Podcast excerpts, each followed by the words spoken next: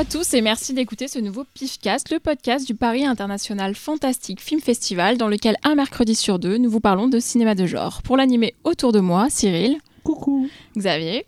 Bonjour. Talal. Salut Véro. Et Laurent. Bonne année à tous. oui, bonne année. Alors, on en parle de cette bonne année. Et des... Qu'est-ce que vous avez fait, vous, euh, pour le 31 On a picolé. Voilà. Ouais. Et on a joué à des jeux de plateau. C'est là Surtout. Que... mais non, mais... Imaginez s'il passe un truc de grave dans Paris le 31 et nous on fait les malins après alors qu'en fait on enregistre ça avant. On aura l'air de, on aura l'air de, gros cons. Oui. Tout, donc euh, Bravo Talal. Bah écoute, c'est moi qui fais toujours Il y a un avion qui s'est écrasé dans Paris, tout le monde est mort et tout, l'autre il fait Ah, je vais quand Même nous, Eh, même nous, on est morts. Je crois que si un Je avion trouve, s'est je trouve un peu euh, dissipé là. On va se c'est vrai, calmer il y a tout pas de une suite. intro d'ironique. Pardon, pardon. Euh, dans le PIFcast, nous commençons toujours par l'œil du pif, un tour de table de ce qui vous a marqué récemment dans le genre. Puis nous passerons au dossier et aujourd'hui, comme l'an dernier, à la même époque, nous allons défendre un film de 2018, injustement passé sous les radars de la critique ou du public. Et enfin, nous terminerons comme d'habitude avec Cyril et sa bande originale. Et donc on commence par l'œil du pif, comme d'habitude. Et on commence avec Xavier. Ah, c'est rare ça, non On commence, Euh, jamais c'est rare qu'on commence avec Véronique. hein. C'est rare qu'elle dise on commence avec moi. C'est sûr, c'est sûr. T'as Alors, pas, t'as pas euh, de papier, t'as ton téléphone cette fois. Oui, parce que, parce que comme une buse, j'ai oublié de prendre des notes. On sent que c'est la fin d'année, hein. Ouais, bah Relâchement. écoute, hein, eh, eh, on, hein, bon, On sent que vous venez de boucler un festival. c'est un peu ça, C'est un ouais. peu ça. Euh, non, moi en fait, euh, justement, j'étais crevé. euh, je voulais voir un truc. euh, J'avais pas envie de me prendre la tête. Tu fais un bon porno des familles. Ouais, point de force. euh. Oh, Non, pour je ceux qui connaissent comprennent. The Meg. Non, non, et en fait, euh, il se trouvait que j'avais un Blu-ray. Je sais, je sais même pas comment je l'ai eu ce Blu-ray. J'en ai, souvent au boulot, donc euh, il y a des trucs, des fois, je suis devant, je fais Ah, tiens, j'ai ça. Et euh, je me suis dit, bah, tiens, je vais me mater ça, euh, pourquoi pas. Je commence le film, et en fait, je me Tu rends veux compte. pas nous dire ce que c'est hein Non, laisse-moi parler, femme. je commence le film, et là, je me rends compte qu'il s'agit d'un fond de footage. Et là, je fais Oh putain, fais chier, merde. J'aime pas les fonds de footage. Et en fait, j'ai continué à regarder le film, et en fait, je me suis rendu compte que, bah, en fait, c'était plutôt cool. C'était The Visit. du film. Attends, il faut qu'on devine. Attends, attends, c'était un The Visit? Non. Non, euh, le truc sur la lune là. Apollo. euh, 18 Il y en a un milliard de- Europa, un euh, milliard. Europa, Ouais, euh. Allez, ça se passe à Paris. Hein. Ah, Catacombe. Catacombe. Catacombe. Catacombe. Ouais, ouais, ouais, ouais. Et donc, du coup, ouais, ouais, je, je, je me suis bien tapé. Catacombe. J'aime pas que c'est un fan footage. Pas mal. Eh ben, c'est pas mal. En Déjà, il y a Shani Ouais, mal. dedans, donc c'est très bien, forcément. Bah, en fait, le truc, c'est. euh, c'est euh, Catacombe, en fait, c'est le réalisateur là, qui s'était occupé de En quarantaine. euh, que j'avais détesté, mais en même temps, de Rec. euh, voilà, en même temps, j'aime pas Rec non plus, donc euh, forcément, j'étais un peu maso ce jour-là. Non, non, en fait, Catacombe, du coup, bah voilà, bon, j'étais crevé, donc j'étais un peu une feignasse, donc je voulais pas zapper, j'avais pas envie de bouger de mon canapé. Et en fait, tant mieux, tant mieux, parce que en fait, j'ai trouvé ça vachement cool, parce qu'il y a un scénar. Il y, a un- il y a un scénar, alors euh, qui vole pas non plus, euh, attention. hein, Ah non, c'est la on- Catacombe. Putain, on n'est pas, on n'est pas dans, dans le degré ultime du scénario, mais en fait, j'ai aimé ce côté un petit peu archéologie, film d'aventure, euh, qui, est, qui est pas mal du tout. Et, euh, et surtout, au niveau de la réalisation, ils ont, je trouve qu'ils ont su bien adapter euh, ce côté fan footage, tout en gardant des idées un petit peu originales. Ça, vous verrez ça surtout sur euh, le, le- le dernier tiers du film, où là, il y a quand même quelques petites idées un peu pétées du bulbe qui apparaissent, vraiment des super idées visuelles. Ça veut dire quoi péter du bulbe tu Euh, tu- non mais faut, faut voir, franchement regardez. pas, donc. euh, Non non franchement regardez, vous allez voir, il y a, il y a vraiment d'excellentes surprises visuelles. Et, euh, et en fait le, le- le film a tellement de, de, de qualité euh, cinématographique qu'en fait à un moment, on- moi personnellement j'en suis même venu à me dire, si le film avait été tourné euh, de manière on va dire normale, est-ce qu'il aurait été toujours aussi sympa? Et oui, euh, oui ça, passerait euh, tout à fait. quoi. Alors effectivement ce n'est pas un chef-d'œuvre, je suis d'accord. Mais pour ceux qui, comme moi, n'aiment pas le fond de footage, euh, franchement, là, ça a été, euh, ça a été une bonne surprise. quoi. Peut-être que la fatigue a joué, je ne sais pas. Mais j'avoue, je me suis fait cueillir, euh, ça fait plaisir. Et le dernier fond de footage que j'avais aimé, justement, c'était The Visit, qui, Ouais. pareil, euh, m'avait cueilli comme ça, euh, d'un coup, là, comme ça. Bah, le fan footage en lui-même, euh, c'est un, c'est un moyen de- d'expression euh, cinématographique comme un autre. Et quand tu as des bons réals derrière qui l'utilisent bien, bon bah ça fonctionne quoi. Et puis euh, c'est surtout que c'est le problème, c'est que c'est devenu une, une- un moyen de facilité en fait pour faire des films d'horreur. Ouais, c'est ça, Donc ça. c'est un moyen, c'est un truc qui fait euh, bah du coup c'est mal mis en scène, mais c'est pas grave. C'est pas des professionnels qui tiennent Ouais, la caméra. Mais tu vois, euh, justement, pour une fois, là, c'était pas le, c'était pas le principe du euh, bon, c'est pas filmé, bah c'est pas grave, on fait un fond de footage comme personne ne le remarquera. Là, tu voyais qu'en fait, ils avaient utilisé le fond de footage justement pour toute cette partie avec des plein d'effets spéciaux, plein d'effets visuels Bah, c'est ça qui est bien pour, en fait. pour ouais. que tu les vois à peine. Mais du coup, comme c'est vachement bien pensé euh, avec ce côté fond footage, tu les vois à peine, mais du coup, t'imagines le reste. Enfin, il y a un truc qui Bah, fonctionne ça part vachement bien. beaucoup quoi. plus dans le surréalisme que Ah, d'autres fan carrément. footage. En fait. Ah, c'est ça, mais- c'est ça qui est surprenant. Ah, ça, c'est- ça, c'était vraiment super cool. Quoi. J'ai j'ai une question à deux balles. Est-ce que les, les films, euh, c'est c'est une nouvelle mode là maintenant, les films sur ordinateur? Où tu as des mecs euh, comme. euh, Ouais, ouais. Que c'est- tous produits ou- par Timur Beckman Betoff quasiment en fait. Il appelle ça le screen life, Ah, Euh, sauf ouais. Open Windows de Nacho Vigalondo, mais Timur Beckman Betoff, donc réalisateur, euh, réalisateur russe de Night, euh, Nightwatch, Daywatch et puis ensuite Wanted. Wanted, euh, euh, Abraham Lincoln, chasseur de vampires, euh, et Hur. Bref, euh, il a euh, inventé ce qu'il appelle le screen live, donc et pour lui, lui il veut faire que ça. Il en a lancé 14 en production. Fait dans Mad. Euh, on vient de parler de Unfriended Dark Web. euh, un dans- article là-dessus aussi, non et, et en fait, on a fait une interview de Timur Beckman Betoff où Ouais. il explique pourquoi, pour lui, c'est vraiment un moyen d'expression Oh, bah, c'est pas cinématographique. cher. Non, non, et en fait, J'aime bien.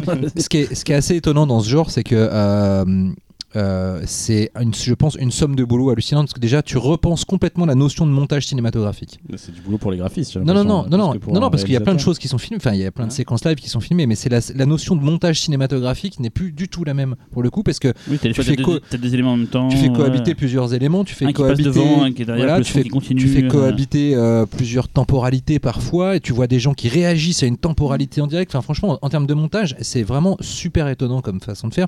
Le seul problème, c'est qu'à vouloir tout le temps faire des films d'horreur avec ça, au bout d'un moment donné, euh, avec des webcams, t'as que deux façons de faire peur. T'as une ombre qui passe derrière ou t'as un truc qui apparaît à l'écran. Basta. En fait, Un café qui se renverse sur la calorie. Voilà, non mais euh, c'est, c'est les- mais le truc c'est que Ou un justement il problème a de Wi-Fi aussi, ça peut être. Oui, c'est vrai. voilà, Le mais s'arrête. là où il est intelligent, c'est qu'il est en train de porter ça sur d'autres genres. Par exemple, il a un truc qu'il a réalisé lui-même et que j'ai très hâte de voir qui s'appelle euh, Profile, qui est tiré d'une histoire vraie euh, d'une journaliste qui a essayé de se faire recruter exprès par un réseau de djihadistes par internet. Donc elle a contacté des mecs, etc. Et, euh, et il en a tiré un film qui se passe entièrement sur, séquence de- sur euh, un écran d'ordinateur. Et du coup, c'est tiré d'une histoire vraie, c'est glaçant, c'est- enfin ça, ça a l'air vraiment bien quoi. Donc euh, non, c'est intéressant comme approche quand même. Et moi, je voudrais juste démystifier un truc avant qu'on avance euh, sur le prochain œil du pif. C'est que Xavier qui dit Oui, j'ai mis le Blu-ray, euh, j'ai pas osé changer et tout. Non, non, j'ai déjà vu ce mec regarder des, des DTV avec Edouard Furlong chez lui, c'est sciemment, vrai. sciemment sans arrêter. Donc il aime ça en fait. Il aime regarder la- des trucs un peu. Ah, chelous, mais euh. non, non, mais moi j'ai un principe, c'est que je regarde jusqu'au bout. Ah, mais j'ai remarqué. Hein. Voilà, mais il le sait. on rentre hein. avec un pote, avec Laurent qui a fait le Tokusatsu avec nous, on rentre chez lui et on le voit regarder ça. Il fait, mais pourquoi tu regardes ça? Il fait, Oh, je sais pas. J'ai commencé, je dois finir. Voilà, il, il regardait un truc qui avait genre, oui, avec les Ericsson, tous les machins qu'on voit, les DTV. euh, et il était content. ça m'a fait marrer. Ouais, moi je regarde de tout. voilà. Ah, bah ça, je te je le. suis open. C'est ta grande qualité quoi. À toi, Cyril, ton Ah œil. putain, j'aurais dû fermer ma gueule. Moi, je vais pas faire deviner le truc et tout. Je vais Toi vous aussi, dire. tu vas regarder ton téléphone. Non, parce qu'en fait, j'ai, j'ai- je voulais certain d'un truc sur le nom du réalisateur, je vais pas me tromper. C'est un film indien que j'ai vu récemment qui a failli être mon top de l'année, mais sauf que je l'ai vu. Du coup, il est pas dans mon top de l'année, même si c'est très bien. C'est 2.0 qui est la suite de Andiran le robot. Donc, c'est un film Ah indien, oui. euh, un gros blockbuster. Il se trouve que 2.0, donc le réalisateur c'est S. Shankar. C'est là 2.0, c'était peut-être l'un des plus gros budgets. Alors, je sais pas si c'est le plus gros, mais c'est un des plus gros budgets de, de tous les temps en Inde. C'est un gros film de, de- de- de science-fiction, euh, slash action, slash euh, ce que tu veux. Mais à la sauce indienne, c'est-à-dire avec des images que tu verras nulle part ailleurs. C'est en 3D native, donc j'ai pu le voir au Pâté Villette en tamoul parce que c'est la langue d'origine et en 3D, na- en 3D euh, voilà, réellement, enfin en relief quoi. Et c'est une des 3D les plus dingues que j'ai vues depuis Avatar. C'est hallucinant la 3D de ce film, elle est impressionnante, sauf que le distributeur n'ayant pas beaucoup de thunes, il n'a pas fait un sous-titrage, ce qu'on appelle en 3D. Il a fait un sous-titrage à plat, ce qui fait que j'ai eu les plus grosses migraines ophtalmiques de ma vie. Ah merde. vous avez un truc tout en profondeur, sur un coup, il y a un sous-titre qui est plaqué devant, tout devant, qui vous détruit les yeux. Je suis obligé à plein moment de fermer un œil pour pouvoir le voir euh, tout à plat, pour comprendre ce qui est écrit. C'est con parce que c'est vraiment un des reliefs les plus ouf. Et dans le film, il y a des idées. En gros, le problème du film, c'est qu'il est très con. hein, euh, c'est ce qui pêche vachement, c'est que en gros, d'un seul coup, tous les téléphones portables de tout le monde dans une ville, on imagine que c'est une ville, peut-être le monde entier, se mettent à disparaître et partir dans le ciel, et ils vont former une sorte d'énorme amas qui se transforme en aigle géant, ce que tu veux, voilà et tout, et qui attaque les gens. Et en gros, c'est un gros pamphlet sur le fait qu'on on est trop sur les téléphones, que les ondes détruisent les, en fait, font perturbent les, les oiseaux. En fait, ils peuvent plus voler parce qu'ils sont perturbés, parce que voilà.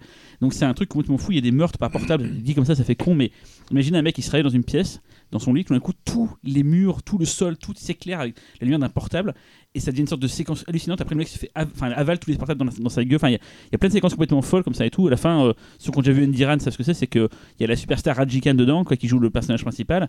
Et à la fin, il y a carrément, imaginez une grosse boule géante faite avec, je sais pas, moi, euh, 700 robots qui forment une boule, qui roule à toute vitesse et qui tire avec des mitraillettes sur tout ce qui bouge dans un stade. C'est déjà ça dans le 1. Il y a dans un, mais là c'est en version euh, bigger and higher, quoi. Donc euh, voilà, c'est ouf. J'avais programmé.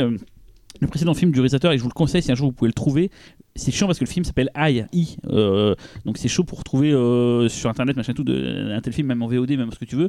Mais c'est mortel, c'est un film qui a été fait avec l'aide de Studio Weta pour tout ce qui est maquillage. Et, c'est une histoire mortelle d'un gars qui est une sorte de Quasimodo qu'on suit au début du film, qui kidnappe une nana. En fait, on se rend compte que c'est beaucoup plus compliqué que ça. Et c'est un film d'une générosité. Ce mot est con, mais là, c'est vraiment vrai. D'une générosité, d'une.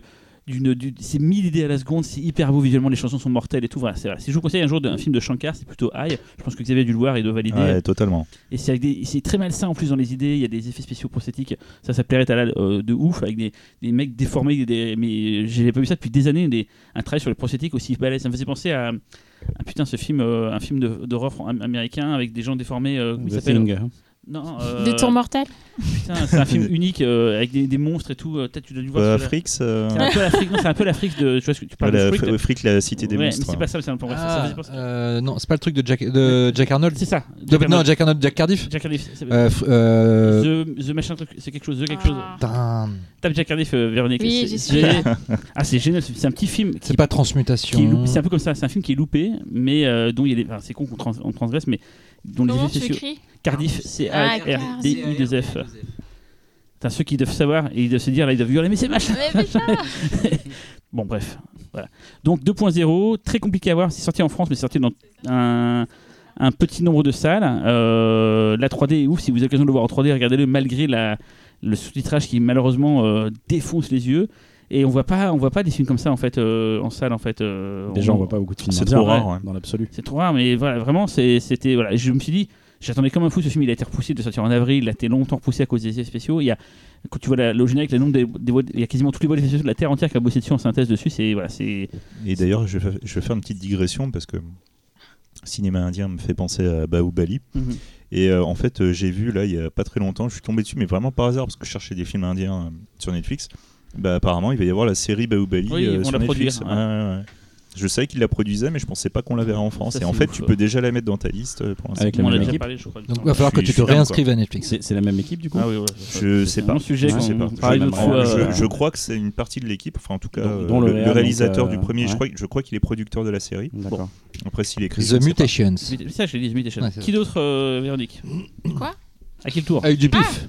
Attends, On est un peu dissipé là. Ah là là, Attention, c'est n'importe quoi. bah, L'année euh, commence. euh. Le nouvel an, tu sais, on a beaucoup picolé, tout ça. Euh, moi, j'ai vu euh, Miracle Mile Ah. de Steve Desjarnat. film Un de film 19 Exceptionnel. Un film que l'Ussociation Collective a permis de remettre au goût du jour. Ah. euh, et oui, on était les premiers à repasser la copie restaurée. Ouais, mais euh, moi, je sors pas de- au-delà du périph. donc.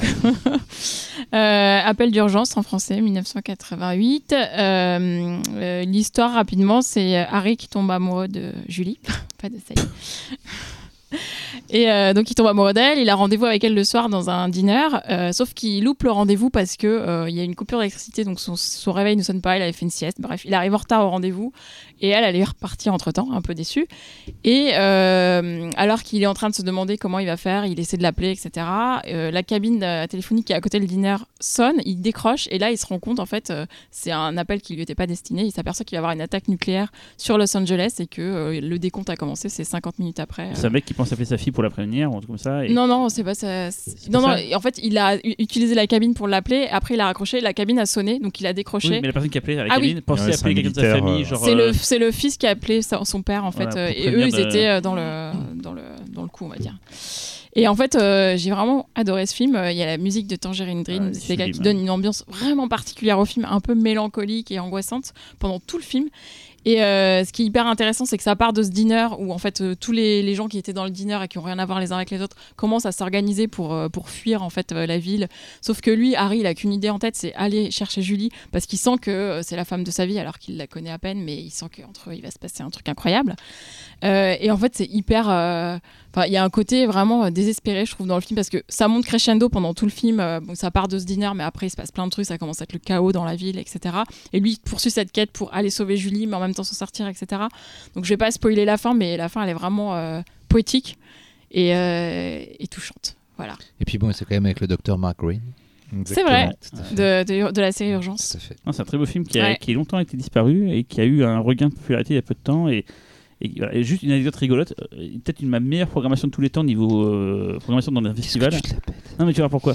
En, en 2011, dans la Hallucination Co- Hallucination collective, on a fait une thématique avant, pendant, après la bombe. On a passé trois films qui se situent un avant, un Ouais. pendant et après. Et on, en fait, le celui qui était pendant, c'était Threads. Et ça, je pense qu'un jour, on en parlera parce que ça ressort en Blu-ray, Ah, restauré. tout on a passé Threads, donc je crois qu'on était le premier en France à passer Threads. On avait passé 2019 après la chute de New York en après, c'était rigolo.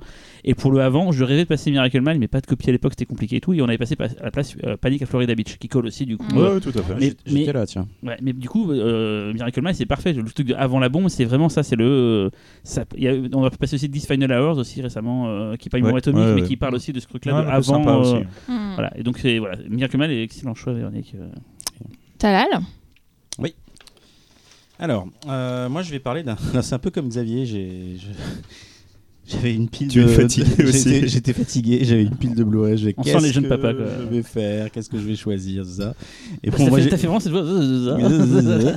Et j'ai pris un truc euh, plus cérébral. Voilà. Et donc, Ah, c'est- mettre l'amende là. Ouais, j'avoue, bravo. Oh, j'ai pris euh, pas tes merdes de footage. c'est, euh, C'était une séance de rattrapage. C'est le dernier film de Darren Aronofsky qui s'appelle Mother. Ah d'accord, ça part Ah, bon. dit plus- Mother, point d'exclamation. Euh, ça se prononce comme ça Alors. Non, euh, ça se prononce. Oh, mais laissez-le parler Je, je sais, je sais que t'aimes pas. Et d'ailleurs, j'ai eu un doute. Je me suis demandé si on ne t'avait pas fait un œil du pif dessus euh, une fois. Mais bref. Ah, Non, non, non, non, non, non. Donc, euh, bah alors, le film est sorti l'an dernier, donc en 2017. Euh, enfin, il y a deux ans maintenant, parce qu'on est en 2019. Euh, Tiens, sa blague, on est déjà en 2019, il, il, la- il lâche pas. Hein. C'était pas une blague, je m'en suis vraiment rappelé. Donc bah, voilà, c'est c'est- Aronofsky, c'est un, c'est un réalisateur, je pense que qu'on affectionne tous d'une certaine façon, Tout à parce fait. que c'est très difficile de critiquer The Wrestler.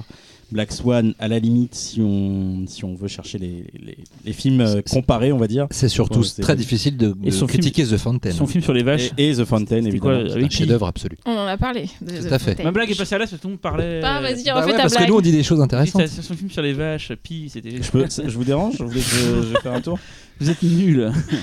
Laisse parler Allez, vas-y, Talal. Alors, euh, et euh, jusqu'à jusqu'à euh, ce, ce- ce précédent film euh, qui s'appelait Noé, qui était un gros machin biblique euh, que personnellement j'ai eu beaucoup de mal à regarder, alors que pourtant j'ai- j'étais curieux parce que c'est Aronofsky Est-ce que Gaspard joue Anti-biblique. Bah, on, on en reparlera On en si reparlera. tu veux en, en off. Euh, toujours est-il. Donc alors de quoi ça parle euh, Donc euh, euh, Mother, point d'exclamation. Je sais pas comment on le prononce. Mother. Euh, donc c'est un, couple vivant dans une superbe maison isolée euh, qui est en constante rénovation. Donc lui est écrivain et, et- et elle, euh, bah, en fait, elle est là surtout pour s'occuper de la maison. Donc à noter que elle euh, n'a pas de nom vraiment dans, dans le générique. Tu vois, elle s'appelle Mother, donc c'est Jennifer Lawrence. Et donc lui, c'est Javier Bardem et euh, il s'appelle, euh, le, je crois, l'auteur ou le créateur. Voilà. Euh, Avec ça, ça me rend fou. donc leur, leur maison se retrouve soudain, enfin leur quotidien se retrouve soudain bouleversé quand un, un couple mystérieux, donc incarné par Ed Harris et Michel Pfeiffer, rentre ou en tout cas s'incruste dans, dans- dans le quotidien de, de- de ce couple.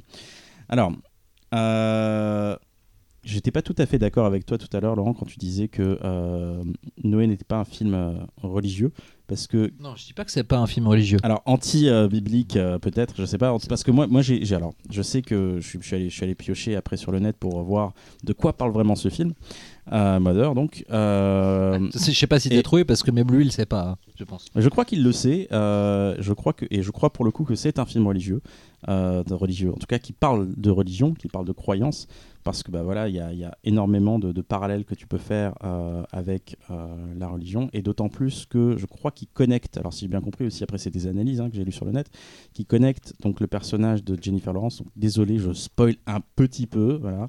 Euh, Attention, non, non, je, déjà dans ce que je dis, je, je spoil. Je, que je savais même pas que Jennifer Lawrence jouait dedans. Déjà, tu m'as spoilé ça. Je suis un peu vénère. Et, euh, et du sur l'affiche. Et du coup, et tu, et tu parles de la tu, tu parles de l'affiche Véro, justement, l'affiche euh, elle-même suggère justement Oui, un truc religieux. Alors, Tout une à fait. des affiches, hein, parce qu'il y en a plusieurs, il y en a même une qui euh, fait référence directement à Rosemary's Baby.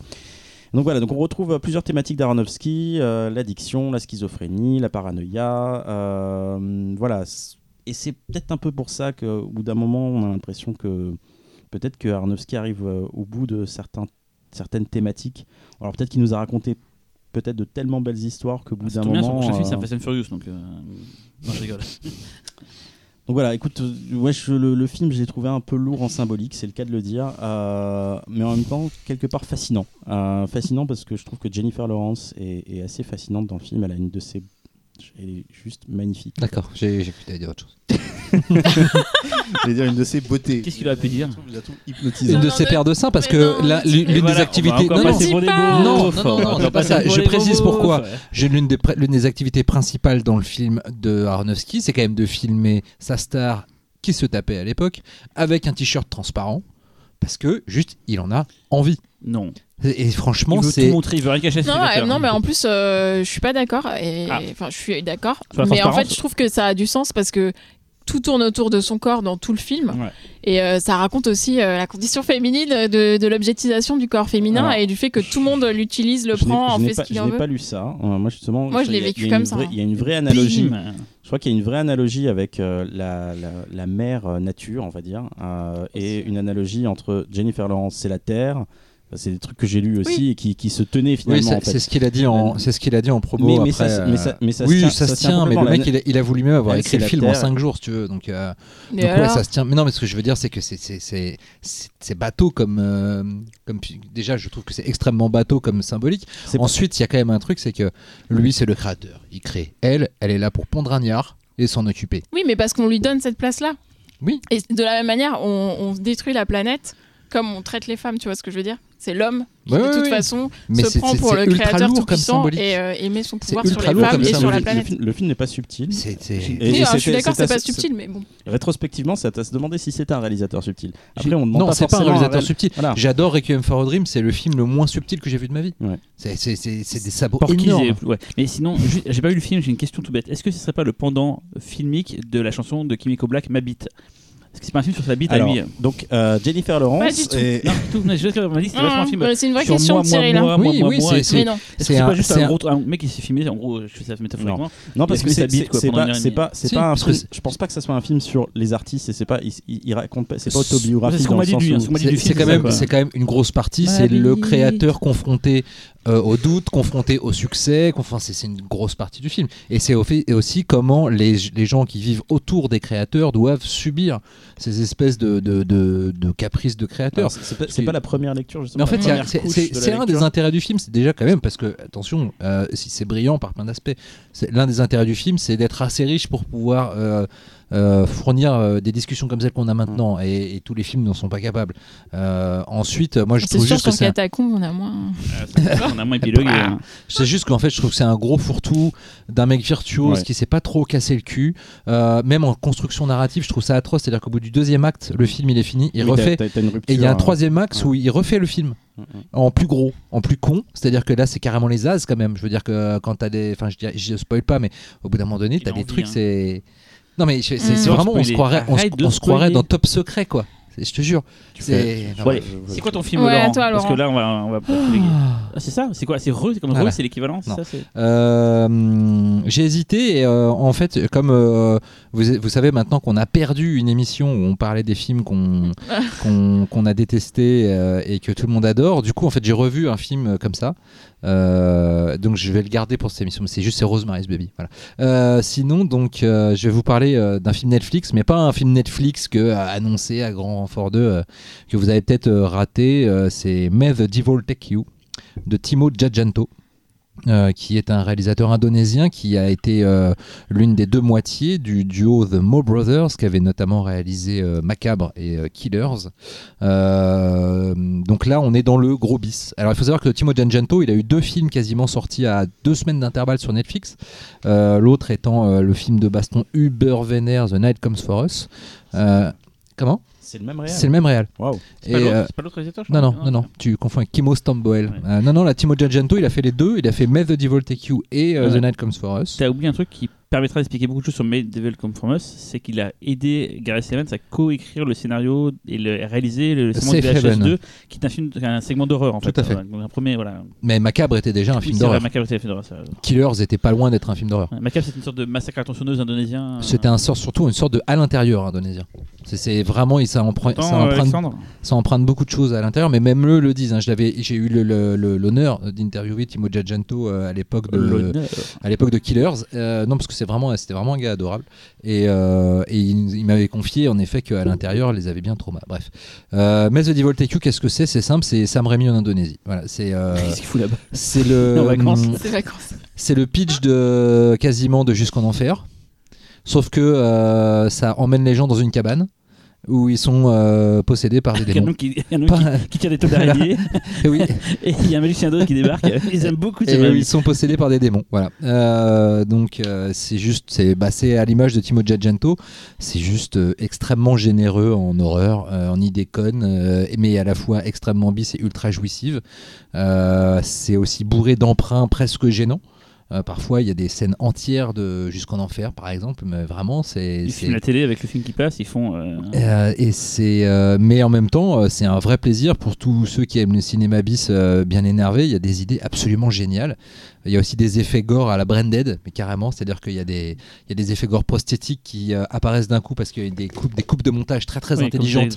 Et du coup, c'est vachement saisissant. Euh, a- franchement, c'est bourré de, de trucs euh, méchants, de trucs ratés, de trucs. voilà, c'est ce qu'on aime dans le bis, c'est-à-dire c'est un film qui franchit à peu près toutes les barrières qui y va, quoi. mais qui va à fond et donc euh, voilà si, ça vous fait chier vous faire, de vous mater Roma sur Netflix allez plutôt voir ça vous allez bien vous Il était passé d'ailleurs à l'étrange festival dans un cadre d'une une carte blanche à Screen Anarchy, le site web. Tout à fait puisque c'est euh, puisque Screen Anarchy et c'est XYZ euh, Ouais. la boîte de prod qui De euh, Brown. voilà Merci à tous les quatre. On passe maintenant au dossier. Comme chaque début d'année, tout le monde se prête au jeu du classement des meilleurs films de 2018, mais nous au PIFCAS, nous préférons remettre en lumière certains films un peu trop vite oubliés. Les oubliés des tops volume 2, c'est maintenant. Et on commence avec Cyril. Ah, putain, c'est moi qui démarre le Mais truc. euh, ouf, ouf, ouf. T'étais pas prêt Euh, Ouais. Je suis toujours prêt. My, my body is ready, comme disaient les, les jeunes. Euh, mon film préféré de l'année, c'est un film asiatique, désolé Talal, hongkongais, enfin plutôt chinois. De Chine. Enfin, d'ailleurs, on je, sait- je vais remettre les choses dans leur contexte. Je n'ai rien contre l'Asie. Oui, hein, mais c'est plus rigolo de faire croire à je chaque suis fois que pas- je- je- c'est plus Je, rigolo. voilà, je suis pas familier avec les Donc, t'as dit quoi t'as rien contre les nazis c'est ça Donc vous savez déjà le titre que j'ai choisi parce qu'on a, on a- on les a dit à l'avance. Donc j'ai choisi Détective D numéro 3. on euh, les les a pas dit si, dans- Entre nous, dans- entre nous. entre nous oui, oui, entre mais, nous, mais, mais pas à nos vous- chers non, mais auditeurs vous autour de la table, vous savez de quoi je parlais. Qui est donc le dernier volume de la trilogie des Détectives D fait par euh. Euh, c'est les Rois Célestes cette fois-ci. euh, la légende des rois La légende célestes des Rois Célestes, qui est un film en 3D relief. Je n'ai parlé tout à l'heure de 2.0 et c'est marrant que les deux films que j'ai hésité cette année étaient euh, en, en 3D relief. Qui est une des 3D relief là aussi pareil les plus impressionnantes que j'ai vues, mais ça c'est normal parce que c'est un demi-dieu qui est derrière la caméra et qui réalise. Il faut savoir que Choi Ark, euh, oui on dit Choi Ark, moi ça m'a fait bizarre la première fois que j'ai entendu ce mot-là, mais c'est comme ça qu'on dit Choi Ark. Euh, et mon, avec Verhoeven, mon réalisateur fait, préféré on de a tous fait les une émission de deux heures là-dessus. Oui, donc, euh, euh, J'ai cru que t'allais dire avec Véro. J'étais trop et mon contente. réalisateur Eh ben. préféré de tous les temps, et du coup j'attendais énormément ce film-là, et je n'ai pas été déçu. C'est, euh, je veux dire un, un truc important sur le film. Voilà. Euh, on a souvent reproché au réalisateur de, de vouloir trop faire souvent euh, des trucs impossibles avec peu de moyens et d'avoir des effets spéciaux souvent ratés. C'est la première fois que ces effets spéciaux numériques sont à la hauteur de sa démesure. C'est visuellement sublime, euh, que ce soit les décors, que ce soit les, les personnages dans synthèse qui apparaissent, les idées qu'il a de, il s'est rempli de mille et une idées, ça n'arrête jamais, c'est malin, c'est euh, un vrai dépaysement, c'est un spectacle comme les Américains ne savent plus en faire en fait. Il y a vraiment qu'avec l'Inde où ce, cette production, je me dis vraiment, c'est-à-dire on refait du, cinéma populaire. euh, c'est même au-dessus parce que c'est Choi Ark et qu'en plus il y a un propos oui, euh, euh, d'une intelligence absolument géniale sur justement les effets, l'illusion. Donc les moments où dans le film où l'image de synthèse arrive, ce sont toujours des moments qui questionnent la réalité des images. Et ça c'est juste euh, extraordinaire. C'est-à-dire que le mec à la fois fait un truc critique et en même temps utilise l'objet, enfin utilise euh, la technique pour euh, faire un spectacle de, de, de gros déglingos. C'est c'est le meilleur film que j'ai vu cette pur. année. C'est pas le meilleur film de Ark, ça manque de, de certains moments. euh, Jusqu'au boutiste qu'on peut avoir dans certains de ces films comme The Blade ou même je sais qu'à l'époque il avait été décrié mais moi Seven Sword il y a des moments de, j'adore de, de, de, de- de fulgurance qu'on ne retrouve Mais chez personne d'autre et là il y a la bataille de la montagne du Tigre qui est plus récent, il y avait aussi des moments de. Il n'y a pas de fulgurance dans celui-là, il est beaucoup plus, on va dire, euh, constant. Voilà, il est beaucoup plus constant, mais c'est vraiment voilà, ce que j'ai vu le mieux cette année, euh, je crois largement au-dessus de tout le lot. euh, je suis sorti de là, j'avais une patate d'enfer. Enfin, c'est c'est le cinéma qui me parle le plus. euh, je préfère le Choi Ark quand il est plus moderne, genre à la Time and Tide. D'ailleurs, on a appris que Oui, Carlotta allait sortir tout à un fait. putain de coffret. et Attends, ça, avec, euh, merci mille fois à eux. Et je suis plus fan des, des, des, des, des, modernes. Euh, L'Enfer des Armes, c'est mon film préféré de tous les temps. Voilà. Et, et, euh, Quel montage voilà, bah, le montage euh, le, le plus violent, le plus euh, le montage interdit quoi. Et, et voilà donc c'est- pas le meilleur Ark, mais ça reste mais ça reste tellement euh, dingo. Je sais pas ce que vous en avez pensé vous autour de la table. euh. Moi, en fait, euh, j'avais hum, pas aimé le premier. Je m'étais vraiment ennuyée quoi. Du coup, j'étais pas allée voir le 2 et là sur tes conseils, je suis allée voir le 3 quand il est sorti, tu t'en faisais des caisses sur les réseaux a- sociaux On a donc euh, parlé voilà. ou pas dans, la- dans un podcast, je me souviens plus. euh, Non, non, je crois non. pas. Et, euh, et en fait, euh, j'ai vraiment adoré le 3. Je- Enfin, ouais, clairement, visu- enfin, visuellement, c'est magnifique. quoi. Comme tu dis, c'est. en- Relief, tu l'as vu? Euh, oui. Ouais. Et euh, le, enfin, la scène du dragon, euh, particulièrement, Elle est magique. dingue. Quoi. Enfin, est- c'est genre, c'est exactement ce que tu. Enfin, je pense c'est exactement ce qu'il a en tête, qui est sur l'écran, et c'est ce que tu vois. Et ça, c'est. On dirait c'est les trucs de genre le cercle du soleil quand t'as l'impression de voir un truc vraiment qui se passe devant toi et euh, t'oublies que t'es dans une salle de cinéma. C'est Mm. con ce Et- que je dis mais Non, non, mais en plus, ce qui est, en- ce qui est marrant avec Treyarch, c'est qu'il y a vraiment une maturation de la 3D, de l'utilisation de la 3D. Parce que euh, moi, je me rappelle que je l'avais interviewé à l'époque de Detective D1. Euh, il était en train de bosser sur Dragon Gate, Ouais, qui était 3D, son premier film en 3D. Et, euh, et il me racontait qu'il était complètement en train de tâtonner, et de, de tenter des trucs, notamment que parfois il avait filmé des scènes avec deux comédiens qui parlaient et qui trouvaient qu'en fait du coup le relief n'était pas utilisé et qu'il avait créé des, des portes en images de synthèse à mettre au premier plan. Tu vois, des encadrements de Ouais, portes et pour trucs comme ça pour donner les profondeurs. Et vraiment, et vraiment, tu sens que le mec tâtonnait. Et quand tu regardes Dragon Gate, ben, c'est vraiment un film. euh, Enfin, c'est c'est le Il qui, se qui plante à, qui voilà, se plante à c'est- trois quarts. Tu vois. Et, et là, en revanche, euh, déjà, je trouvais que la bataille de la montagne du Tigre en matière de trouve ça 3D était ouf. Mais là, il- D2 aussi, la D2 elle était vachement bien en 3D. Ouais, euh, mais comme la synthèse était un peu, voilà, un peu, ratée, moment, ouais. euh, mais là, euh, c'est l'aboutissement, hein, carrément. Xavier? Non, moi je ne peux pas. Ah oui, c'est un film. Ah. euh, Xavier travaille chez SND, donc il sort le film en vidéo. Donc il ne veut pas, enfin il ne peut pas, je sais pas, mais il ne veut pas parler Ah, du film. je ne peux pas. Même pour dire des choses bien? J'ai pas le droit de donner mon avis, point barre. Ah oui. Est-ce que si jamais t'aimerais, on dirait que c'est euh, parce que c'est ta boîte et du coup tu dis, ce serait, ouais, en fait t'es coincé alors- quoi. Alors, c'est ça en fait le truc. Alors qu'il a envie Alors- d'en parler, bordel. Ah oui, moi Est-ce que, forcément. est-ce que tu peux faire un, pouce en l'air ou un pouce en bas juste Alors, on dira, Non, on non, dira on peut traduire ce qu'il dit. Alors, il, a- il a- depuis tout à l'heure, il est très heureux, il sourit. Dès qu'on a des trucs, il acquiesçait. euh, Bah, de toute façon, Voilà. vous Il avez a mis dit- un pouce en l'air. dit tout le monde, euh, tout le monde a une Je, je tiens à dire que j'ai retrouvé un, un Schtroumpf dans la boîte de Rainbow. Ah Bon, Je vais le manger, du coup. pas à virer Xavier pour qu'il puisse parler à nous de Treyarch s'il attend que ça. Bon, Xavier, alors parle-nous de ton film, à toi. Alors, euh, en fait, moi à la base, je voulais parler d'un autre film et, euh, et en fait, euh, et en fait, je me suis rappelé que que, Que tu pouvais pas en parler que- non que plus. la chose dont je vais parler, parce que ce- n'est pas un film. Oh non, Si, si, si, Non. si, si. C'est un jeu de plateau. Non, non, non, non. J'ai eu peur. Non, non, non. En fait, euh, si je parlais de, la, de, de, de ce que j'ai vu de plus impressionnant, de plus traumatisant, de plus marquant, bah du coup, ce n'était pas un film, c'était un Et- documentaire. BFM Attends, un documentaire, ça peut être quoi Et donc, il s'agit en fait de Kaniba Ah, sur euh, le cannibale euh. Sagawa Issei. Et euh, en fait, le film, euh, enfin le documentaire est, euh, est assez euh, particulier parce que à la base, bon, il s'agirait juste d'un documentaire. Je pourrais comprendre que certaines personnes tiquent un peu, mais le, le documentaire a une approche euh, vraiment particulière. On est, on est dans quelque chose de très artistique. On est vraiment dans. Il y a une, une utilisation de la caméra qui est vraiment autre. Rappelle peut-être le, le sujet pour qu'on Donc, en fait- en pourquoi fait, il- il- on en parle. Voilà, Sagawa Issei, en fait, c'est le, le- le fameux cannibale euh, qui a mangé une de ses, euh, de, de ses camarades de fac dans les années 80 À Paris. à Paris et euh, qui a eu euh, qui a bénéficié d'un non-lieu. Donc euh, suite à ce non-lieu, il a pu retourner au Japon. Et en fait, il a pu vivre euh, sur la, la- la- la célébrité en fait qu'il a acquis euh, suite à son crime. Euh, il, avait, de- il avait juste un petit peu faim, c'est ça c'est pas vraiment ça, mais en fait, le mec est devenu. est devenu, enfin, il a, il a participé à, à des films euh, érotiques, même pornographiques, enfin des pinku. Euh, il a, euh, il a été euh, considéré comme conseiller culinaire aussi, c'est très classe. Et surtout, et ça vous le verrez dans le dans le documentaire, il a aussi écrit et dessiné un manga sur son crime. Donc le, le documentaire en fait euh, a été réalisé par euh, deux anthropologues dont je vais vous retrouver le nom euh, tout de suite. Donc Verena Paravel et Lucien Casting-Taylor qui sont donc euh, cinéastes, anthropologues. ils avaient fait un film assez impressionnant qui s'appelait Léviathan. Léviathan, ouais, qui est un un bateau, super avec des documentaire partout. euh, sur des pêcheurs. truc assez hallucinant quoi. Ouais, ouais, ouais. Et en fait, pour, euh, pour Caniba, euh, ils ont utilisé un dispositif donc très particulier où en fait la caméra est au plus proche possible de Sagawa. En fait, la caméra est quasiment au niveau de la bouche. Alors, je vous dis un truc qui va pas plaire à Xavier. Moi j'ai vu le film Et ça faisait passer du Jean-Marie Poiré, quoi. un, un, un cannibale filmé comme les visiteurs. Et vous avez un peu une idée de ce qu'est euh, de ce qu'est le film. Donc vous aurez compris que Cyril et moi, on n'a pas tout à fait le même avis sur le film. Ah, bon, mais on va euh, parler après. On va parler après. voilà. J'attends que tu finis ton explication. euh. Voilà, et en fait, euh, le, le, le film va euh, aller au-delà en fait de la vie de, de, de ce cannibale. On va vraiment aller au, au plus près de la personne, au cœur de la personne, pour à la fois aussi. euh. Laisse-moi parler. Ah. Qui va donc parler de son geste, euh, parler de sa vie. Et en fait, il est euh, actuellement, euh, maintenant, enfin, il est, il est handicapé. Et donc, il vit avec son frère, avec qui il entretient une relation très particulière.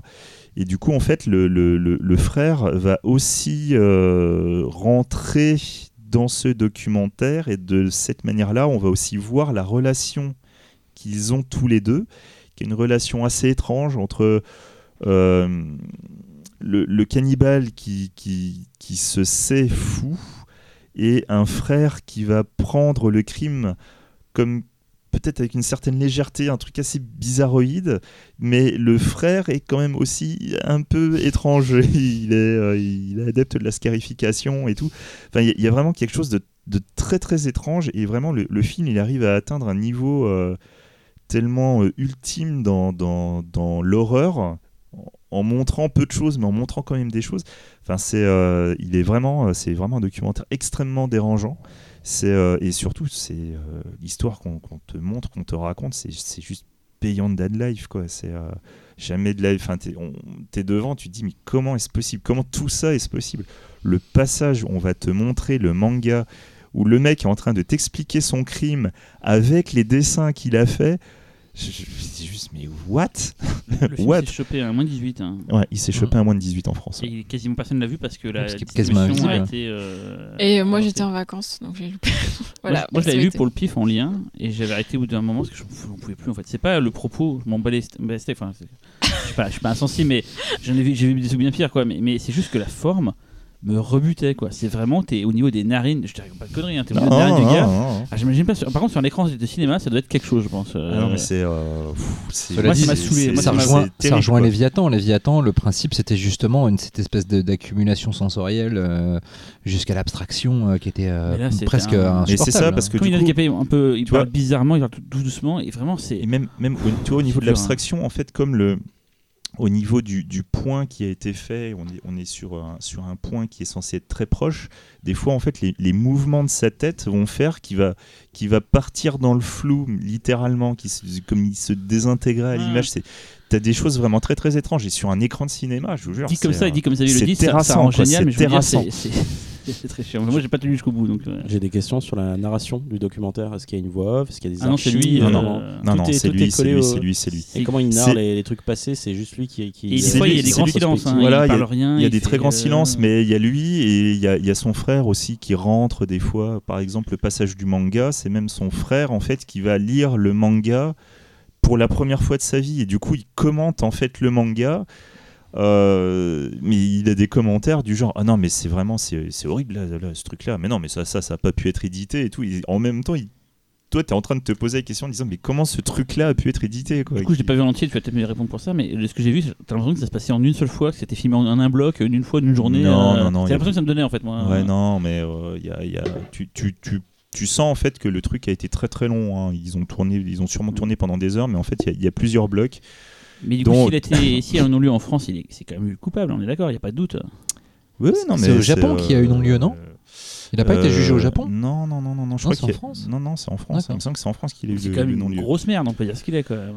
C'est ouais, c'est oui, d'accord, mais en même temps, d'un autre côté, euh, il y a des gens qui sont venus le chercher euh, pour aller tourner dans des pinku, il y a des gens qui sont venus le chercher pour faire des émissions culinaires, il y a des gens qui sont venus le chercher pour éditer le manga. Enfin, C'est pas pour la famille, mais c'est intéressant d'avoir ce point de vue. Mais Non mais tu vois, c'est, ouais. c'est le, documentaire te, t'amène à te poser des questions sur l'humanité. Mm. C'est, c'est au-delà de lui. C'est pas, c'est pas juste on te te montre un monstre. C'est Là, t'as le film d'horreur de l'année. hein. T'as pris le film d'horreur le plus horrible de l'année. J'ai euh, une question. voilà. Est-ce qu'il y a, euh, est-ce qu'il y a un contrepoint sur euh, des gens liés à la victime? Non, non, c'est que lui. Non, C'est vraiment que lui. euh, Non, non, c'est vraiment lui. lui, lui, à- à lui, lui. 24 Tout le film, c'est lui, quoi. Mais- Enfin, mais voilà, insupportable, lui, scénariste. insupportable pour la famille de la victime. c'est- Ah, mais le- le totalement.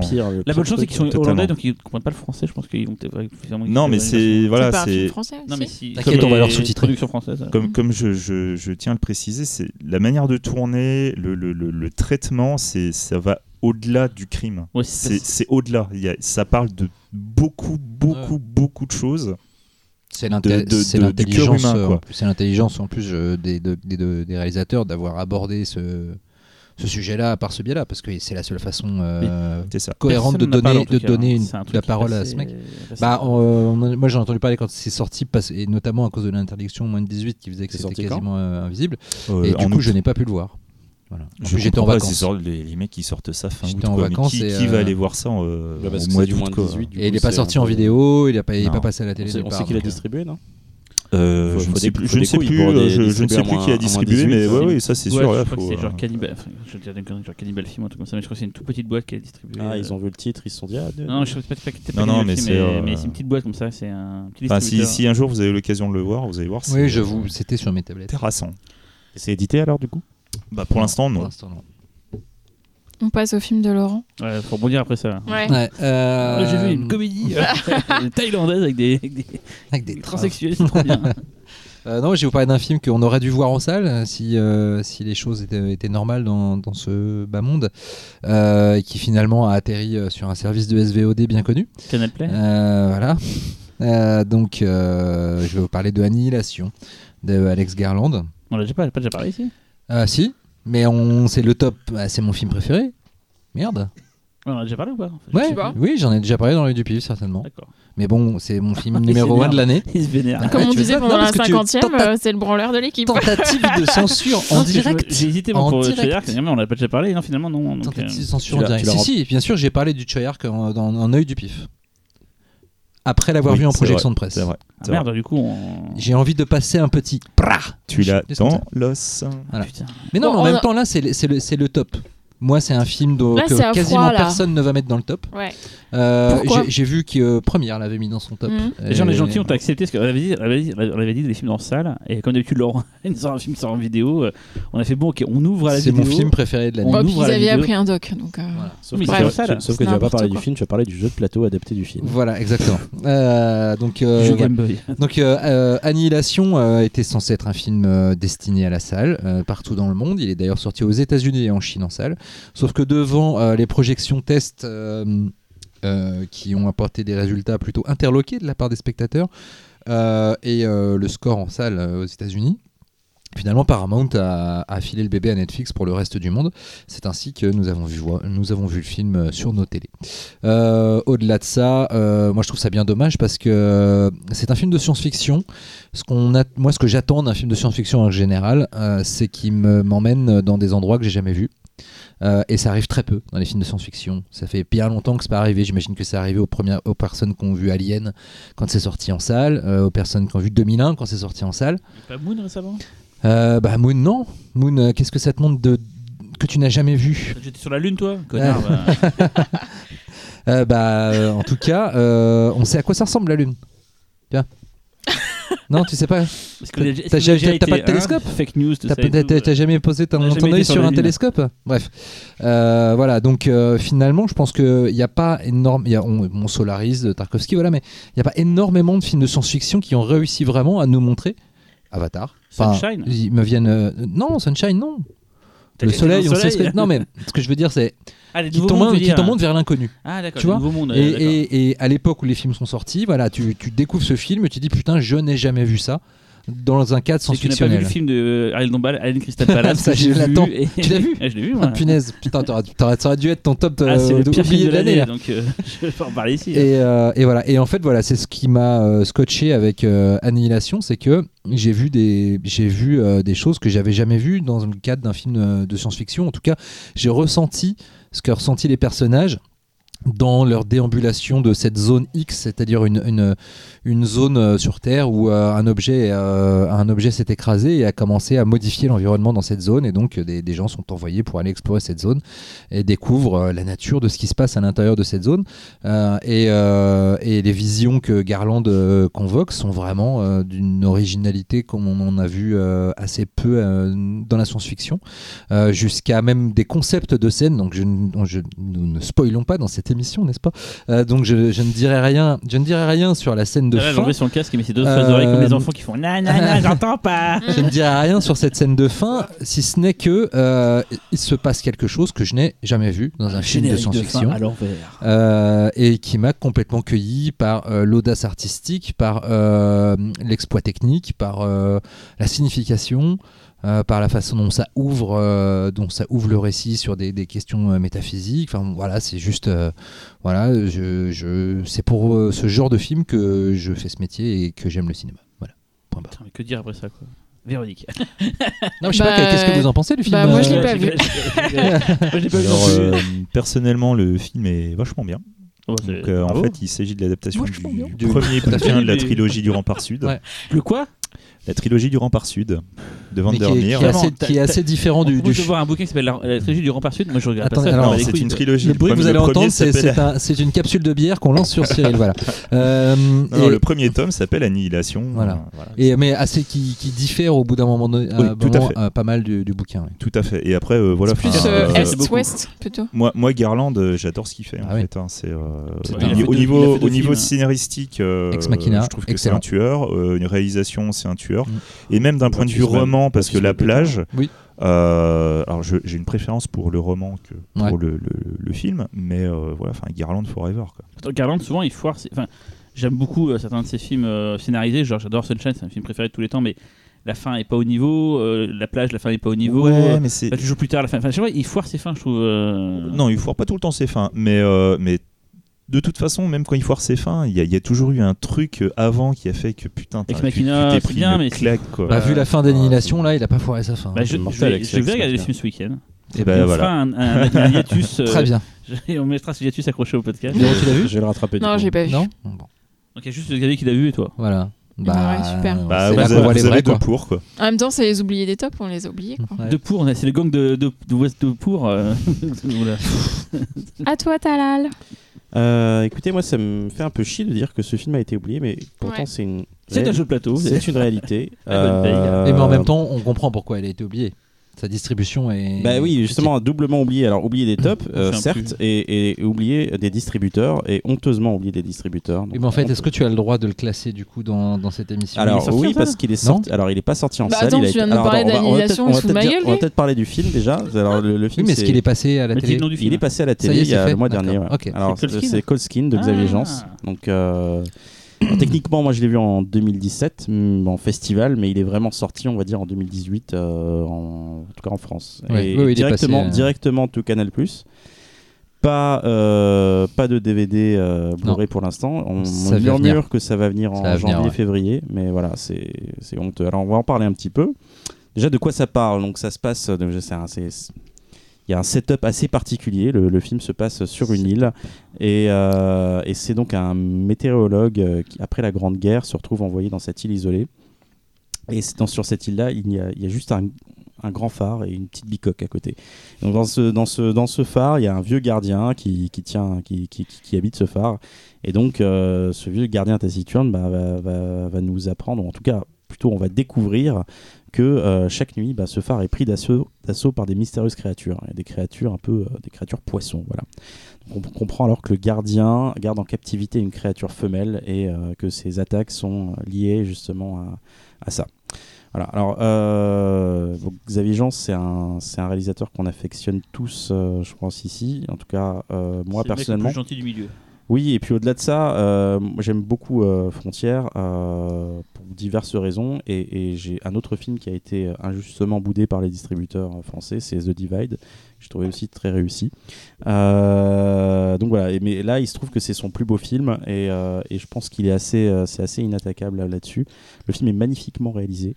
Ça, c'est une constante chez lui. Il y a un truc, même ceux qui n'aiment pas certains films Jeance, au moins ça à dire que toujours visuellement, il tabasse. Il a toujours des photos Ouais. hallucinantes, mm, mm. une réalisation au cordeau. Enfin, c'est vraiment. même quand les gens n'aiment pas les films de Xavier, au moins il s'accorde à dire quand même que c'est quand même bien torché. C'est un très grand technicien et là pour le coup il arrive à la fois à être technicien et, euh, et euh, aussi euh, vecteur d'émotion. Bah, il s'améliore de film en film, mais celui-là est clairement euh, son aboutissement. Moi, j'ai des réserves sur les débuts de sa carrière en termes techniques. Après, je sais que Frontière est un film qui a été fait dans des conditions de difficulté euh, considérables. Je sais que Hitman a été remonté euh, en dépit du bon sens, donc euh, c'est sûr qu'il a eu des circonstances à chaque fois qui n'ont pas aidé forcément à faire éclater son talent au grand jour. Mais voilà. Et The Divide a beaucoup de gueule. Je suis pas fan du contenu du film. Je trouve que le, le côté quand le film verse vraiment dans la provoque, je trouve qu'il perd de son efficacité parce que hum, je trouve qu'il va trop loin en fait et qu'il qu'il- il perd un peu perd ses personnages de vue. Mais par contre, le film est techniquement vraiment euh, vraiment bien. Et puis, euh, bah, je te laisse continuer sur Colskin, on va en. Bah, justement tu parlais des personnages, euh, là je suis pas d'accord avec toi sur The Divide parce que pour le coup c'est vraiment un film de personnages, c'est un huis clos. Et là encore on se retrouve dans un huis clos avec quasiment trois personnages, bien sûr en dehors des attaques. Et il y a cette, ce- ce- cette espèce de triangle amoureux qui s'installe, qui est à la fois... pas- malsain, je vais pas dire malsain, mais mais il y, a- il y a une beauté aussi qui, qui se dégage de tout ça. Et, c'est aussi là où, j'ai un petit regret sur le film, c'est peut-être le seul bémol que j'aurais envie de donner. Euh, j'ai- eu la chance, euh, Xavier m'avait montré une, version, une copie de travail, et euh, l'histoire d'amour était beaucoup plus claire. Or là, dans le montage, on va dire cinéma, elle est plus suggérée. Donc voilà, moi je, je- je trouve que ça, ça me manque un petit peu. C'est marrant parce que la même année euh, sortait le, film de Del Toro. Euh, je trouve que justement, le, là où on peut, forcer, on peut forcément comparer les deux films, celui-là tire vraiment son épingle du jeu parce que c'est un autre film. Il y a aussi des scènes d'action. Il y a des superbes scènes d'action. Là, je trouve que l'attaque du phare, euh, qui est un peu le peut-être le climax du film, est, superbement bien réalisé. Voilà. Euh, foncez voir, euh, enfin foncez non parce qu'il n'est pas en salle malheureusement. Euh, attendez le DVD euh, et le, enfin, le Blu-ray qui sort, qui va pas tarder. C'est- C'est c'est vraiment vraiment bien Cold Ouais, c'est son de loin un meilleur film, mais même c'est surtout en fait c'est sur- juste un putain de super beau film. quoi. Ouais. C'est euh, Et il y a un côté c'est- gothique euh, au film que moi Ouais. j'aime- j'aime bien. Enfin, côté Jules. Verne aussi. Ouais. C'est l'époque, euh, c'est les costumes. euh, puis c'est le, ce- le, le c'est- lien c'est avec un la littérature. Ouais. euh, Et puis un vrai film Oui, d'aventure. oui, oui, parce comme- que je ne l'ai pas dit, c'est une adaptation aussi. Oui. Si tu parles de lien de la littérature, c'est l'adaptation d'un best-seller euh, espagnol qui s'appelait La euh, La peau froide. La peau froide, voilà. Freda. Sanchez Pinol. Donc, euh, donc voilà. Euh, Oui, non, c'est un super beau film, euh, très touchant. Même, euh, même quand, euh, même euh, le film arrive même à être surprenant par des détails de jeu. Je me rappelle d'une scène très belle où euh, le personnage de, hum, du gardien du phare est, euh, est tout en haut, euh, presque gelé, et qu'il il y a une discussion, et d'un coup il y a un geste d'affection entre deux personnages qui ont l'air jusqu'à maintenant plutôt opposés, et euh, tu t'attends absolument pas à une, à une telle subtilité euh, qui vient avec juste un geste anodin. Enfin, c'est c'est bourré de, de magnifique qualité, c'est vraiment le, un film le génial. le film est très riche aussi euh, thématiquement. Ouais. C'est euh, c'est une fable écologique, c'est un pamphlet contre la guerre, c'est un, un truc qui parle de la nature humaine, la peur de l'étranger. Il y a beaucoup de choses dedans Mm. et bizarrement ça passe. C'est Ouais. pas, euh, tu, tu sens pas que c'est un truc fourre-tout quoi. Ouais. C'est- la- Et- et la fin, la fin est super belle. Moi il y a j'adore. des la- séquences, comme par exemple l'attaque du phare qui est assez ouf, Ouais. et il y a le passage sous- sous-marin. Ah Euh, oui, oui, qui putain, j'avais oublié cette Ah beau oui, passage avec le tout. scaphandre. Mm. Voilà, et c'est un très beau Ouais, plan, et, super. et surtout on voit pas souvent et voilà, donc euh, Euh, il y a- euh, Et je suis pas d'accord avec toi sur l'histoire d'amour. Je- Enfin, moi, j'ai pas vu la version que t'as vue, mais j'ai vu la version Mm. finale. Et je trouvais ça bien que ce soit juste, à- que ce soit pas trop appuyé parce que c'est quand même pas trop le sujet. Que ça aurait été, je trouve que ça aurait versé dans un truc un peu glauque. En tout cas, on le sent bah, bien Ça fait partie du sujet quand On- même. mais on le sent bien quand même. Sent, oui, oui, c'est pas- je- juste je suggéré, tu euh, vois. mais la Véronique Faut pas que je le dise, faut pas que je le dise, il montrera plus des copies de travail si je, je le dis. Mais euh, je sais plus ce que j'ai perdu le film. Non, mais je trouvais le dosage super bien. Véronique n'a pas vu la version de travail, qui a vu que ce qui est sorti. Ouais. Finalement, tu dis que c'est mieux. Oui, oui, oui, oui. Encore une fois, euh, moi j'ai eu la chance de le voir en salle. Euh, Ouais. C'est un film fait pour la salle et ça fait chier qu'il sorte Mm. en salle. Alors, c'est, je pense qu'il y aura un débat à faire dans ce Pifcast un jour. C'est tous ces films qui ne sortent pas en salle et qui sont pourtant très bien. Il y a Le Golem de, de Juan Carlos Mm, Medina, tout à dont fait. on- qui, est, qui, est, qui est aussi sorti en vidéo. Que des films que j'ai passés en- dans mes En festivals. début d'année. Voilà. Oui, non, mais euh, en fait, les, de plus en plus pour les amoureux du cinéma de genre, les festivals, enfin, il faut pas les, il faut, il faut se faire au moins un ou deux festivals dans l'année si on veut voir les films Mm. qui, qui- qui- qu'après on verra sortir en, directement en, en- en vidéo ou en SVOD je- et on se dira putain, fait je chier, je j'aurais aimé le voir en ça, salle. ça euh, Bodied où en fait on n'a pas fait ça le comble et euh, je me dis les gens sont devraient quand même se renseigner parce que enfin sur Paris une salle Ouais, mais alors Bodied, pour... non mais je Bodied, veux dire, pour le coup, non, mais il faut euh, dire que des fois tu te dis les gens ils, sont stupides quoi. Oui, mais, non, je veux dire, t'as, t'as, t'as- mais Bodied, on est pour le coup, c'est un festival, de, sont c'est un rares. festival de cinéma de genre. Ouais, mais euh, tu passes un film qui n'est pas un film de genre. ça, ça fait Après, 600 il y a un an, Body, de peut-être que moins de gens en parlaient. Oui, mais là, ça fait 600 places. On est une une taille comme Paris. Tu dis, hein, il n'y a pas 600 curieux. Et des fois, Ah, les gens faudrait sortir pour la zone de confort un petit peu quand même. Je parle de nos spectateurs parce que nos spectateurs, eux, ils viennent. De toute façon, donc ils, ont, ils viennent. Mais des fois, je me dis, c'est quoi C'est manque de curiosité, quoi. C'est justement cette- la raison pour laquelle ces films sortent pas en salle. Mm. C'est qu'il y a toute une frange du public qui n'est pas éduquée à la, à la variété dans le cinéma. Et malheureusement, parce que euh, les médias dominants, enfin, on va pas refaire le monde, malheureusement, mais Bah, Et, on essaie, euh, voilà. Oui, on on c'est pas, euh, c'est mais- pas qu'une histoire de médias dominants, c'est aussi qu'il y, a- il y a beaucoup trop de films qui sortent chaque semaine. Et, et faudrait et faire beaucoup de- comme, de euh, films qui prennent beaucoup de place. il faut faire comme Mathilde Seigné, elle a dit un jour. Elle a dit quoi? Un jour, en interview, Mathilde Seigné a fait il y a beaucoup trop de films qui sortent en salle. Alors moi, j'ai la solution. hein. On va prendre un film américain, un film français, et puis voilà, on en sort deux par semaine. Et puis c'est pas Je vous jure qu'elle a dit ça. C'est pas stupide dans le sens où moi j'ai souvent une théorie comme quoi si on se mettait tous d'accord, les distributeurs, enfin, les, genre, parce que je bosse chez un distributeur, pour sortir peut-être moins de films, genre chacun sort 5 films dans l'année, finalement tu sors les films mieux, avec peut-être plus de moyens, tu les choisis mieux, et ils ont peut-être plus une. Il y aura moins de films Mais chaque t'en semaine. financement Ouais, aussi. mais non, mais, mais- t'en finances moins, et puis il y a moins de mais- distributeurs qui vivent. Oui, mais du coup, ça fait que si jamais tu sors trop de films qui se cassent la Oui, mais du coup, que tu vas bien- toujours choisir les trucs les plus mainstream qui Ah, rassemblent le plus tu peux de. tester des trucs Non, c'est surtout qu'il devrait y moins de avoir des euh, quotas, il devrait y avoir des quotas de salles. Moi, je pense Tu- qu'on tu- doit tu moins de pas films pouvoir et sortir mieux un film sortir sur une salle. De toute façon, je crois que les, cinéastes dont je fais partie se font une raison. Moi, je, ne suis même pas sûr que mon film sorte en salle et je me fais une raison. Je me suis fait une raison depuis belle lurette en fait. Et aujourd'hui, je pense que le, le but c'est quoi? C'est que les films soient vus. Oui. Donc, euh, En voilà, même temps, je pense maintenant, que- maintenant, ils ont plus de chances d'être vus qu'avant. Ils ont plus- alors, sorti au paradoxalement. Maroc, euh, en salle. après trois ans. Il a mis trois ans à sortir en salle au Maroc et, et finalement, bah là, euh, il est enfin disponible en SVOD euh, dans, un- dans une plateforme. Mais, mais, mais voilà, c'est- dramatique quoi, de se dire que autant de travail pour bah, Ah, finalement que ton film Je soit suis complètement. Et je sais que ça, c'est un, c'est un film euh, rêve de, de Xavier. Enfin, c'est voilà, il, il avait, il a bossé 5-6 ans. Enfin, depuis que je le connais, en fait, il travaille sur ce film-là. Et, et, euh, ouais, je, je- je- je comprends que ça peut être frustrant, mais en même temps, il faut se faire une raison et continuer à tourner et avoir envie de, de se battre pour faire des films cool. Tout à fait. Véronique Alors, moi, mon film est sorti en salle, heureusement. T'es la seule à respecter le, le truc. Euh, non, toi aussi C'est vrai. Ouais, Les deux, meilleurs, Mais toujours. Xavier aussi. Le mien Ah aussi est ouais, sorti en salle, juste pas en France, c'est tout. Oh putain, Oh quel, ba- quel bâtard. Euh, donc, j'ai parlé de Un couteau dans le cœur de Yann Gonzalez. Oui. Euh, euh, donc c'est un film français, euh, c'est son deuxième film après Les Rencontres d'après minuit que je n'ai pas vu mais il paraît qu'il est formidable donc je- j'ai très envie de le voir maintenant que j'ai vu celui-là. On verra. Oui, on Je me ferai mon idée. Euh, du coup, de quoi ça parle? Ça se passe en 1979. Anne Parez, qui est jouée par Vanessa Paradis, est productrice de films porno gays. Et euh, elle, elle est lesbienne. Elle, a- elle est séparée de sa monteuse dont elle était folle amoureuse. Donc elle est un peu en, en plein chagrin d'amour. Et par ailleurs, euh, les acteurs de ces films vont commencer à se faire euh, tuer les uns après les autres.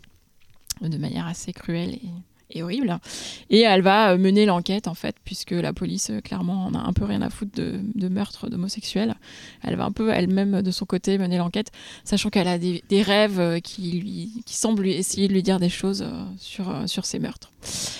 Euh, il est resté qu'une semaine en salle, je crois. Il a fait très peu d'entrées. Il est passé à Cannes, mais il s'est fait défoncer, je crois, à Cannes. Euh, euh, En compétition officielle. bah, moi, je, je comprends pas. Enfin, je trouve que c'est un super. Enfin, là, je l'ai revu et je trouve que j'adore ce film. Il est, c'est un film de genre français qui a, qui a certes des, des références hyper euh, appuyées, mais qui qui fait pas comme s'il le savait pas en fait, donc euh, qu'il les utilise. Voilà, rien que la scène d'ouverture, c'est une référence à Cruising, donc euh, après on fait pire comme référence, excusez-moi. Mais...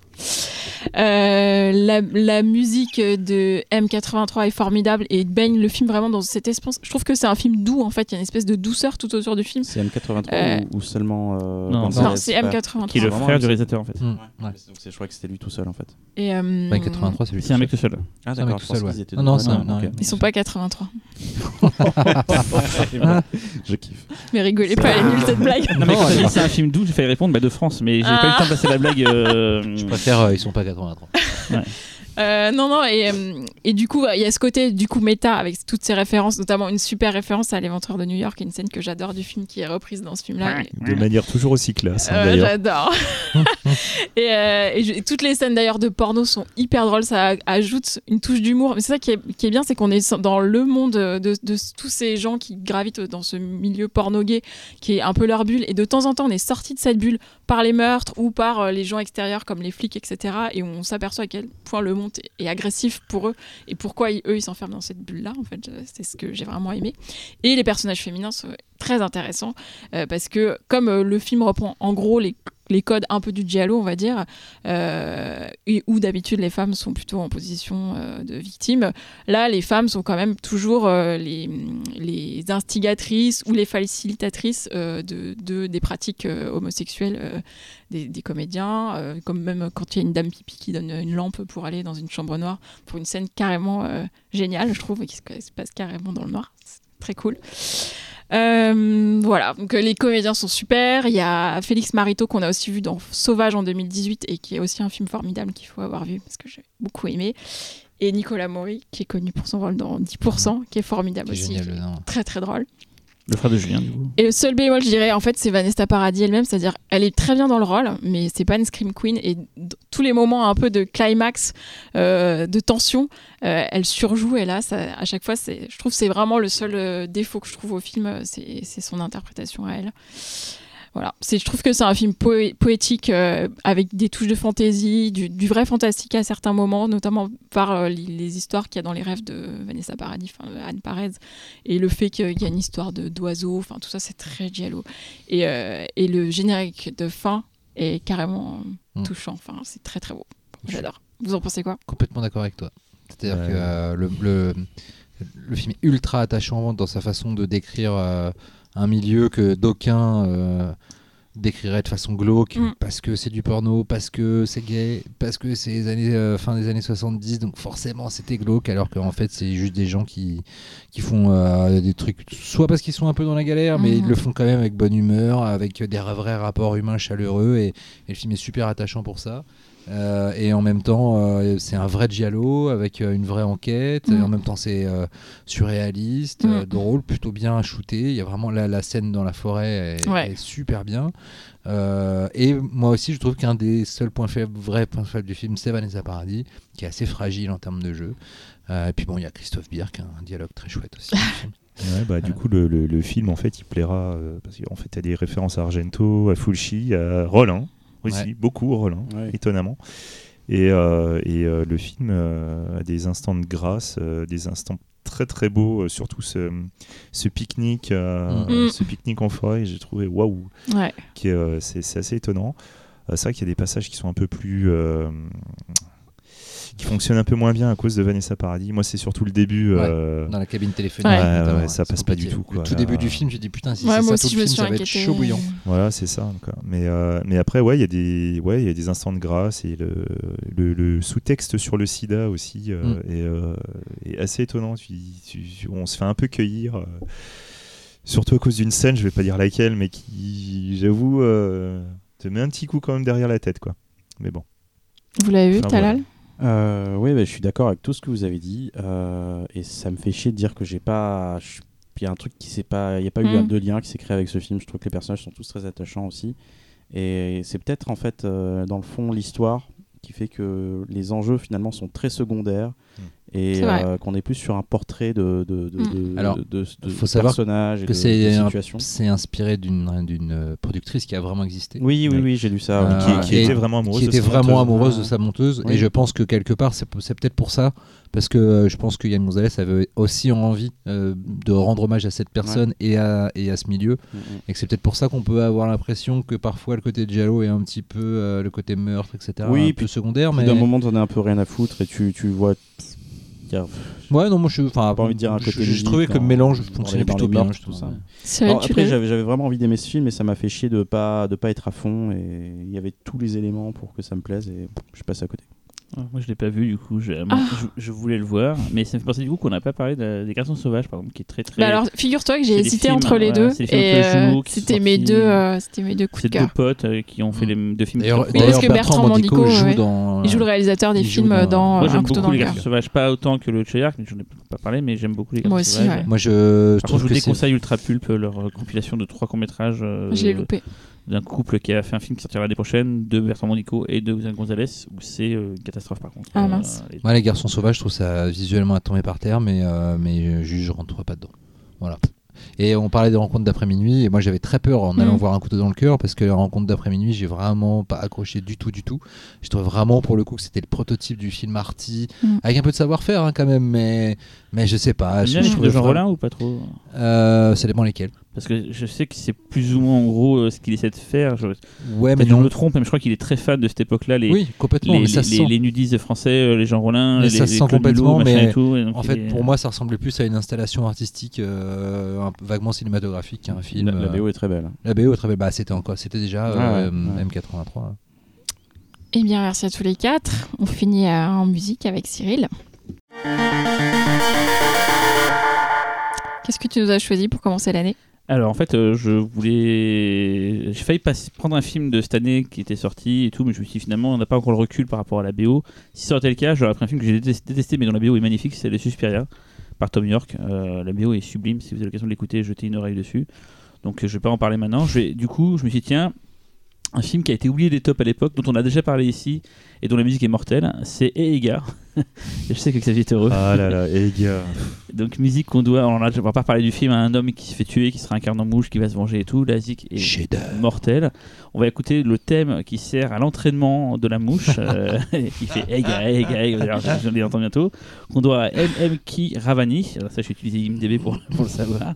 Et ce morceau, je l'ai écouté, je l'écoute encore, je l'écoute très souvent en boucle. Quand vous avez vous avez envie de d'avoir la patate, je vous conseille d'écouter ce morceau. Il est, il est magique. quoi. Et si en plus vous avez vu le film, vous allez avoir les images dans la tête pendant que vous allez l'écouter, et ça va le rendre encore plus magique. Donc voilà, je vous propose d'écouter le thème euh, de l'entraînement de la mouche de Ega, qui est qui est top. Voilà quoi. Je, je ne sais que dire d'autre. Est-ce que vous Bah, voulez on dire quelque chose là-dessus. Euh, Excellent choix. Ega est un chef-d'œuvre. Magnifique, euh, revoyez, revoyez ce Vous l'avez vu d'ailleurs depuis euh, Tu l'as vu, Talal Tu l'as vu, Véronique Toujours depuis pas, Oh moi. là là là là. Bah, J'attends qu'on me prête un truc. pour Il est sur. Netflix. Il est sur Netflix. Max. Je suis Ouais, pas abonné. attention sur Netflix, ce n'est pas le bon montage. Non, mais il Ah est bah déjà bien. c'est pour ça que je l'ai pas vu. Il est déjà.